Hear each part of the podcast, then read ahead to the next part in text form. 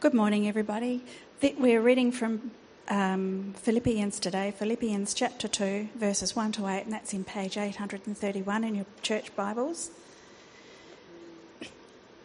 So let's just read together. If you have any encouragement from being united with Christ, if any comfort from his love, if any fellowship with the Spirit, if any tenderness and compassion, then make my joy complete by being like minded, having the same love being one in spirit and purpose. Do nothing out of selfish ambition or vain conceit, but in humility consider others better than yourselves. Each of you should look not only to your own interests, but also to the interests of others. Your attitude should be the same as that of Christ Jesus, who, being in very nature God, did not consider himself equality with God, something to be grasped but made, nothing, made himself nothing, taking the very nature of a servant, being made in human likeness.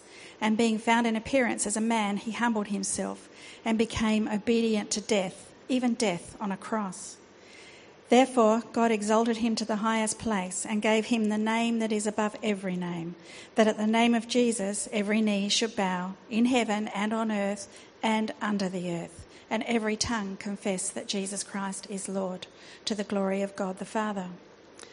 Therefore, my dear friends, as you have always obeyed, not only in my presence, but now much more in my absence, continue to work out your salvation with fear and trembling, for it is God who works in you to will and to act according to his good purpose. Do everything without complaining or arguing, so that you may become blameless and pure, children of God, without fault in a crooked and depraved generation, in which you shine like stars in the universe, as you hold out the word of life, in order that I may boast on the day of Christ that I did not run or labour for nothing.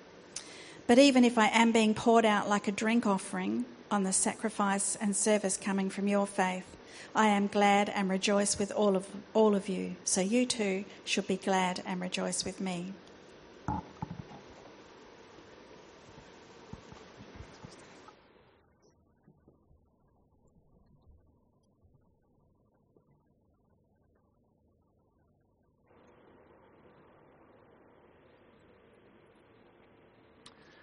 Hello again, everyone. Uh, my name is Scott. It's really good to be with you this morning.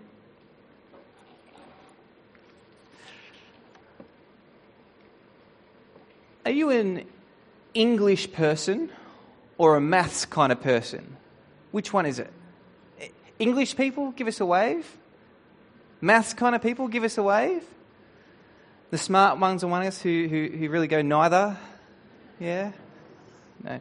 Uh, when I was in high school, I was thoroughly a maths person. I thought maths was great. English was just, too subjective, too airy fairy. I didn't get great marks, and I didn't really feel like anyone could tell me why I didn't get great marks. Maths, on the other hand, oh, it was something I could understand. If I got an answer wrong, the teacher could look back to my working and say, That's where did you put the wrong equation in there? Two times three does not equal eight, it equals six. Uh, so for me, maths was a much more simple life than English.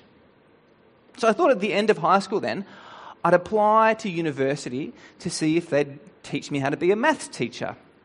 I applied, they said yes, come down. I said great. I took a year off though, took a gap year in between, and then I went off to uni and realized very quickly that in my gap year I had forgotten everything about maths. I think I expected maybe the first five or six, maybe even seven weeks to be all of, just basically a recap of year 12. But the recap of year 12 lasted about 30 minutes, and then it was on to new stuff. And very quickly, I realized I was out of my depth. I couldn't do it, and it was all too hard. So I changed and I became a primary school teacher. Have you ever had one of those experiences in your life where something is, is just too hard have you ever thought that about the Christian life? Not that you want to give up on being a Christian, but Christian life, Christian living, it's just, it's hard. And constantly the Bible is saying, live this way. And you can look and you can see that that's a good thing. It's appealing to live that way, but it's very hard. You've tried, and in the past, you've been eager to do what the Bible says. You want to see change. You've tried to make it happen, but it just hasn't.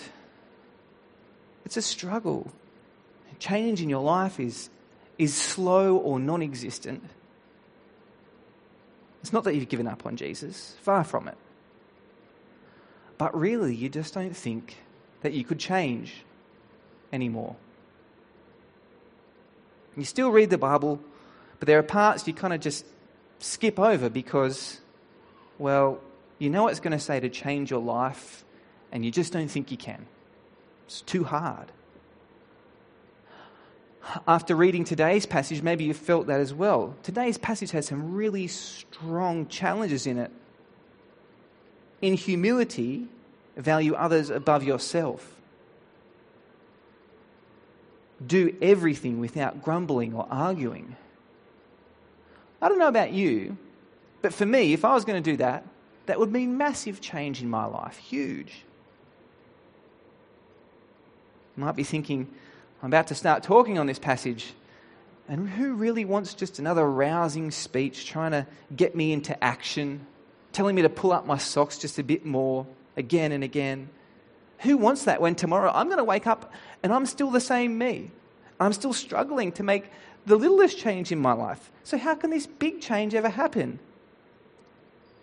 It's too hard. The Bible passage we just read is part of a letter from the Apostle Paul to the Philippian church. This is a church that, in many ways, is in great danger. From the outside, they're facing strong opposition.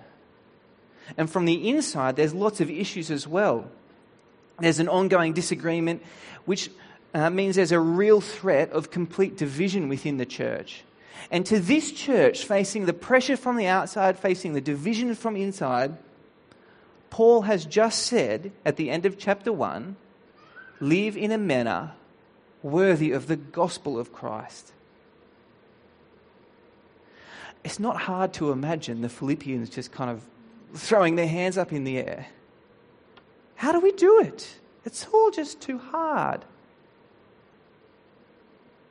And that's where Paul goes. When it all might seem too hard, Paul tells the church have your eyes fixed on Jesus. Let Jesus shape you. In your mind, in your life, be shaped by Jesus. That's what we're going to look at in a moment. Before we get there, it's going to be good for us to pray and ask God to help us as we do this. Let's pray together. Our great God in heaven, we're so thankful to you for the good things you do for us. Sometimes the Christian life, though, can seem hard, challenging, difficult. For some of us, change seems like an impossibility. So we wanted to ask you today, now, as we read your word and think about it, Father, please would you help us see Jesus more clearly? Please would you help us no longer to rely on ourselves but to have our minds set on Him. Please show us how we can change, and please change us, we ask. In Jesus' name, Amen. There's two points I want to make today. And the first one is this Be shaped by Jesus, share his mindset of humility. Chapter 2 starts by reminding the Philippian church about their experience of being a Christian. Uh, they have unity with Christ. They've experienced Jesus' love. Basically, what Paul is doing here, he's asking the Philippians if, they, if they've felt the reality of belonging to Jesus, felt the reality of being Jesus' people. If you've experienced this in your life, Paul's saying, then think differently. Think differently. Look at verse 2. Make my joy complete by being like minded, having the same love, being one in spirit and of one mind. Paul's telling the Philippian church here to be united together. It's, it's being like minded, having the same love, being one in spirit, one mind. It's all about unity, being together. And that unity starts with the mind. It starts in the way we think. It's being like minded, being of the one mind. If the Philippians are going to be united together, it, it, it must affect their thinking. Before they do anything, they need to have a, a mindset of unity. And then Paul goes on to say this unity comes about through humility. Look at verse 3. Do nothing out of selfish ambition or vain conceit. Rather, in humility, value others above yourselves, not looking to your own interest, but each of you to the interests of the others. It's about humility. There's two sets of pairs there. The first one, not selfish ambition or vain conceit, but valuing others above yourself.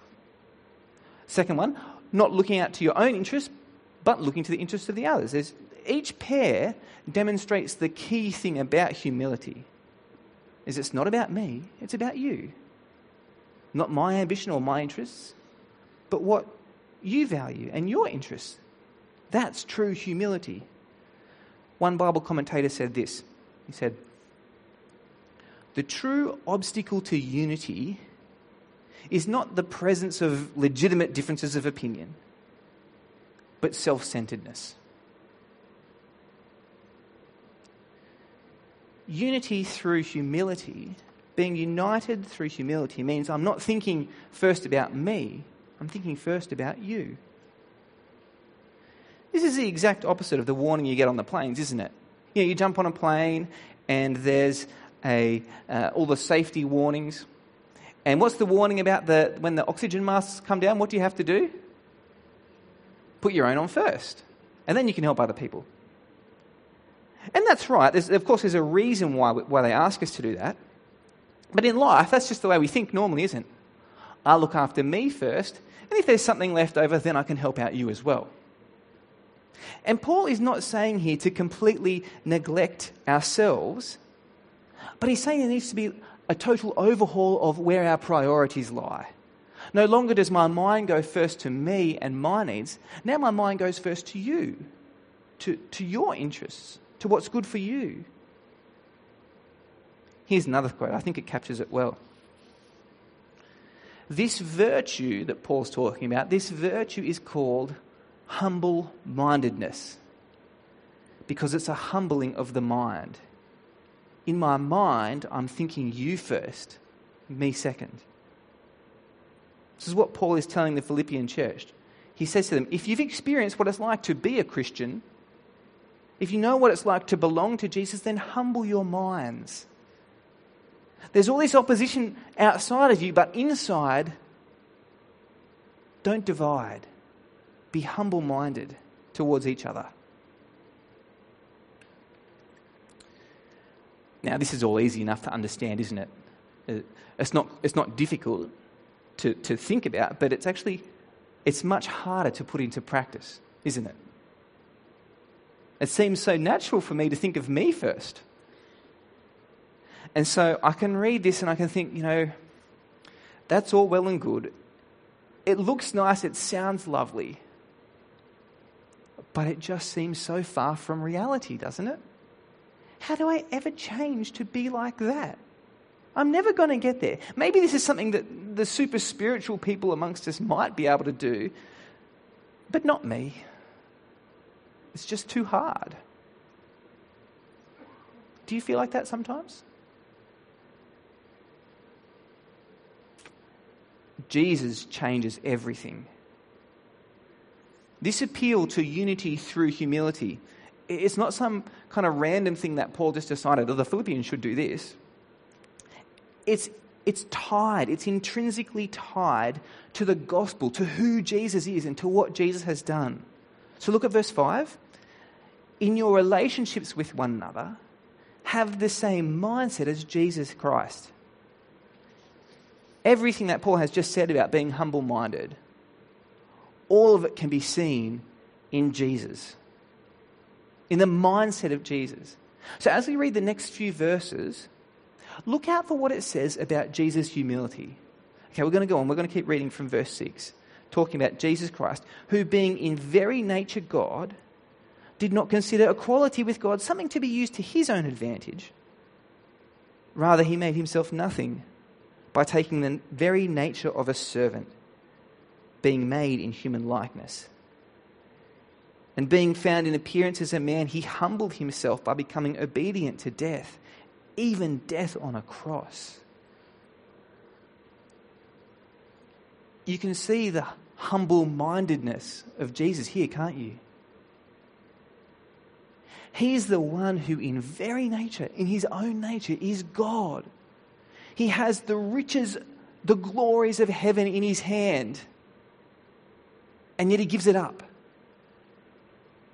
It's, he doesn't think that this is something that he should hold on to for his own advantage, so he empties himself. It's not that he stops being God, but now he no longer has the glory that belongs to him. He becomes a human. The God of all glory becomes a, a servant. That's a big step of humility. But that's not the end of it either. Jesus steps down again, he goes further. Jesus goes all the way to death. And not just any old death, but death on a cross. The ultimate humiliation. Jesus gives up the riches and glory of heaven for the shame and utter humiliation of the cross.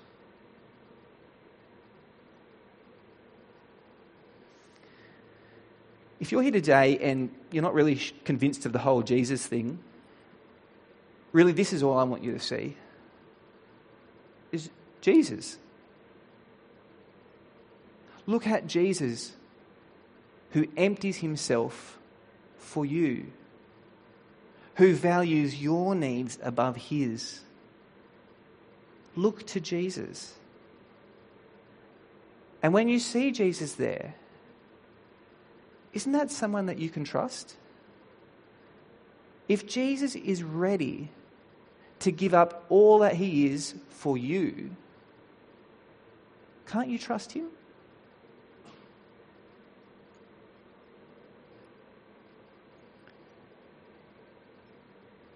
they say that nostalgia sells. Nostalgia sells. So that's why we're having reboots of lots of old TV programs and old movies and old bands getting back together. But there is one thing from the 90s that I'm pretty sure is never going to make a reappearance again. These. Do you remember these? Some of you do. I can see some giggles. These are the WWJD bracelets. What would Jesus do? They were invented by a youth leader in America. Uh, he he uh, wanted his teenagers to live out what it meant to belong to Jesus. He wanted them to live like Jesus, so he made these bracelets and gave them to all the kids in his youth group, and it kind of exploded. All over the world, suddenly these bracelets were being sold in Christian bookshops and whatnot, everywhere. WWJD. What would Jesus do? Our passage poses a slightly different question. It's not asking what would Jesus do, it's asking, what did Jesus do? WDJD. See, there's no question about what Jesus did, is there? His mindset was humility. He totally humbled himself. His first thought was for us. And it's only when we know Jesus and see Jesus clearly like that, it's only then can we be humble minded ourselves. So this passage is talking about primarily about Christian relationships. Where do we have Christian relationships? Obviously at church here. So when is it hard to have this mindset at church? Well, it's hard, isn't it, when I feel like someone has wronged me? It's hard to have this mindset to value others above myself when someone has wronged me at church. Or when I hear that someone has said something bad about me. Uh, we're in a church. It's not like these things don't happen, though. I find it hard to put someone else above me when I just don't get along with them, or when that couple just kind of rubs me in the wrong way. What about in the home? If you're part of a Christian home, when do you find this hard? Oh, when the kids just get on my nerves, or when, when my spouse just get on my nerve. That's when it's hard for me to think about their interests above my own, isn't it? That's when it's hard to value them more than me. But you see what the Bible is telling us here? It's putting Jesus in front of our eyes. When I come to the foot of the cross, when I put myself at, at my Saviour's feet, when, when it's clear in my mind that the one who hung on the cross for me is the Lord of the universe. At that moment, then, when I had that bigger picture of Jesus, when I had that truer picture of Jesus, that's when my issues become smaller, isn't it? They don't disappear, and it's not suddenly it's just that it's easy to get along with everyone. But when the gospel is big, in, when Jesus is big in my mind, that's when it becomes possible for me to think of you first. Because I know that Jesus has thought of me first. So, be shaped by Jesus. Have his mindset of humility. That's the first point. And the second point is like it. Be shaped by Jesus. Share his lifestyle of obedience. In verse 12, Paul recounts how in the past the Philippians have been obedient, and he urges them, keep doing that, keep growing in your obedience. So look at verse 12. Therefore, my dear friends, as you've always obeyed, not only in my presence, but now much more in my absence, continue to work out your salvation with fear and trembling. For many of us, our ears prick up at this, don't they? Because we're, we're so used to the idea that we don't do good things to be saved. We don't work for our salvation. And, and here it nearly sounds like that's what Paul is saying. Nearly. But he doesn't say work for your salvation, he says work out your salvation. That is, live out your salvation. Live lives that are in step with, with Jesus. Live lives that are in step with what Jesus has done for you. And do this with fear and trembling, not in the sense that maybe you'll lose your salvation, that's why you're scared. But there's a seriousness about all of this, isn't there? There's a seriousness about the Christian life. So live out your salvation knowing the importance of what you're doing. That's a pretty general thing to say, to keep growing in obedience. But then Paul goes on to the specific thing in verse 14. Verse 14 do everything without grumbling or arguing. Now, grumbling and arguing, they might seem like you know, small things here. He's just had this great big call to obedience, to keep growing in obedience, and then he goes to little things like grumbling and arguing. But actually, for the Philippians, these are very big. Paul's concern is that their grumbling and arguing is a part of something much bigger than just that. So there's these internal divisions within the church.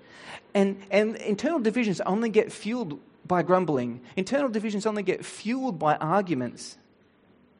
So Paul's worried that, that all his work among these people might be for nothing. He's worried that they're, they're on the process, they're on the road of giving up Jesus completely. He doesn't want that. He wants the Philippians to be united together. Not to grumble, not to argue, but to be children of God. To shine like stars, to be different. To hold on to the word of God which brings life to them. That's what he wants. Which means you've got to give up the grumbling and arguing. You've got to stop fueling the internal divisions. This is a, this is a huge, this is a central part of obedience for the Philippians. And again, for us, it's not hard to understand what this means, is it?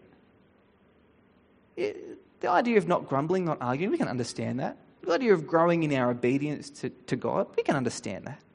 It's easy. But again, it's far harder to live out, isn't it? Maybe even too hard, because look again at verse 14. He says, Do everything without grumbling or arguing everything. It's so easy to read this and think, it's just too hard. Even if I try, I know I'll never get there. I've been a Christian for however many years, and grumbling is just part of me, it's part of what I do. It's too hard to stop.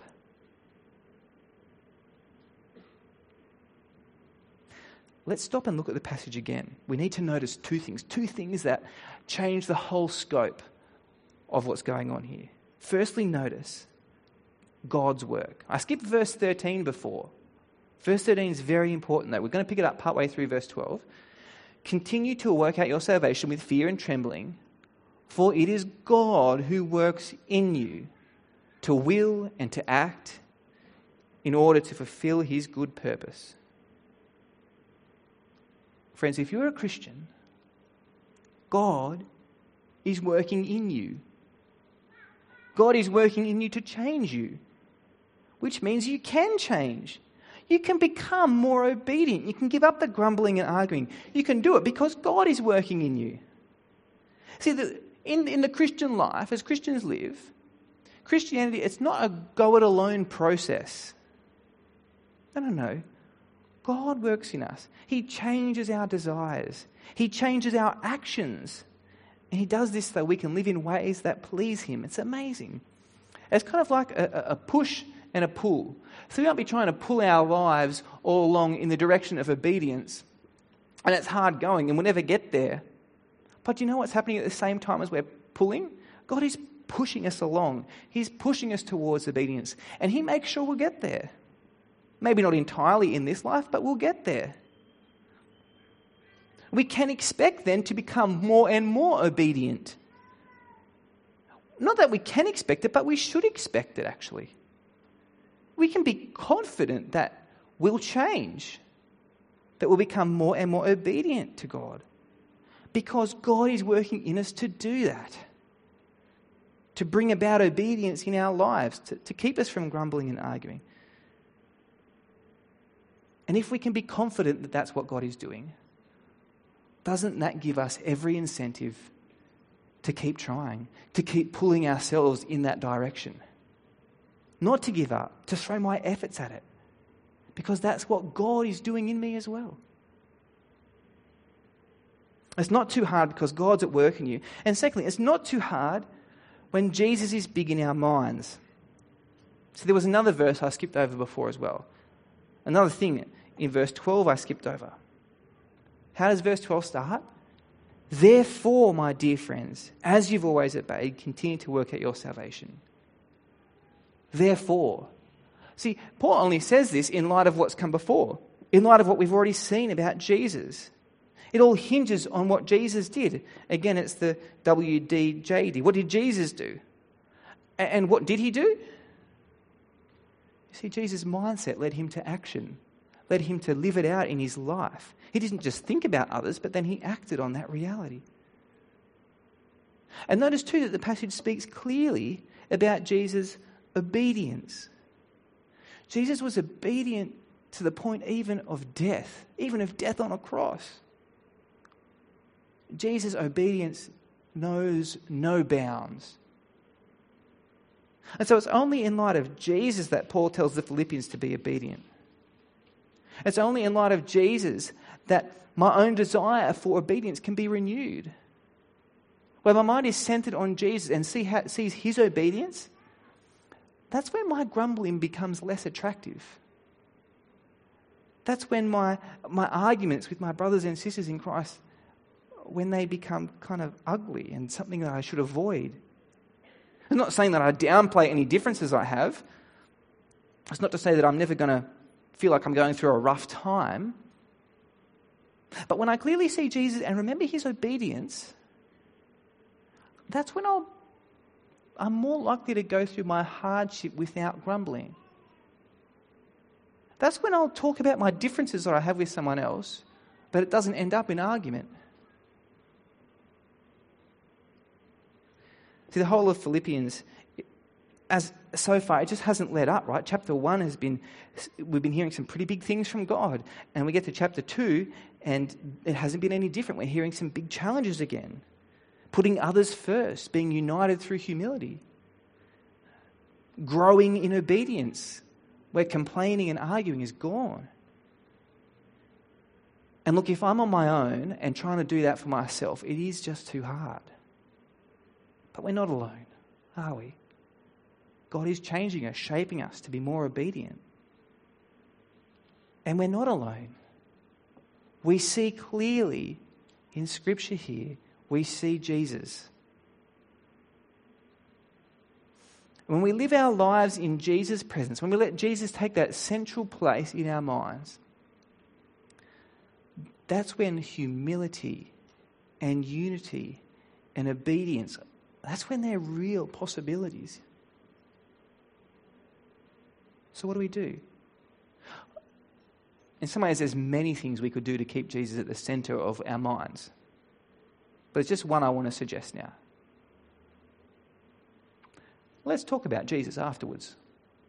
In our conversations with one another, let's talk about Jesus. That helps us put Jesus on the forefront, isn't it? Here's just a few ideas. Mm, maybe you want to ask someone, what, what do you love about Jesus? What attracts you to Jesus? That might feel a bit awkward, a bit of a heavy question on a Sunday morning, uh, but give it a go. See, see, if you can, see if you can give it a go. Another idea. Maybe tell someone, tell someone what you've been reading about Jesus in the Bible this week. Put Jesus on the agenda in your conversations. Another idea. Share what it is you like, what is you love in your life about following Jesus. Ask someone else how they'd love to see Jesus keep shaping their life.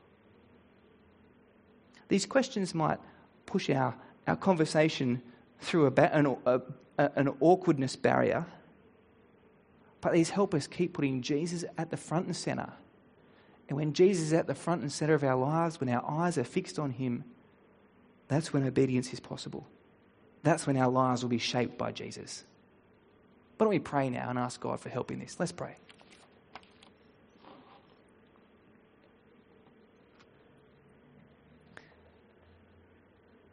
Our Father in heaven, we thank you for Jesus. We thank you that though he though he's the ruler of the universe, that he humbled himself, that he became a person, that he lived among us, that he died for us. Father, we thank you that Jesus has so valued us. We thank you that Jesus has been so obedient to you. And so we pray for ourselves. Please help us have Jesus always at the center of our minds. We pray this so that our lives would be different, so that we'd be obedient. We pray this, Father, so that the issues and problems we have amongst ourselves would not overtake us and divide us, but that Jesus would teach us that they're smaller than we might originally think. Father, we pray with thankfulness too, knowing that you're in us, working to change us for good, working to change us to be more obedient. So help us throw ourselves at that work you've given us, Father. We pray that our conversations this morning would be filled up with talk about Jesus. We ask this in his name. Amen.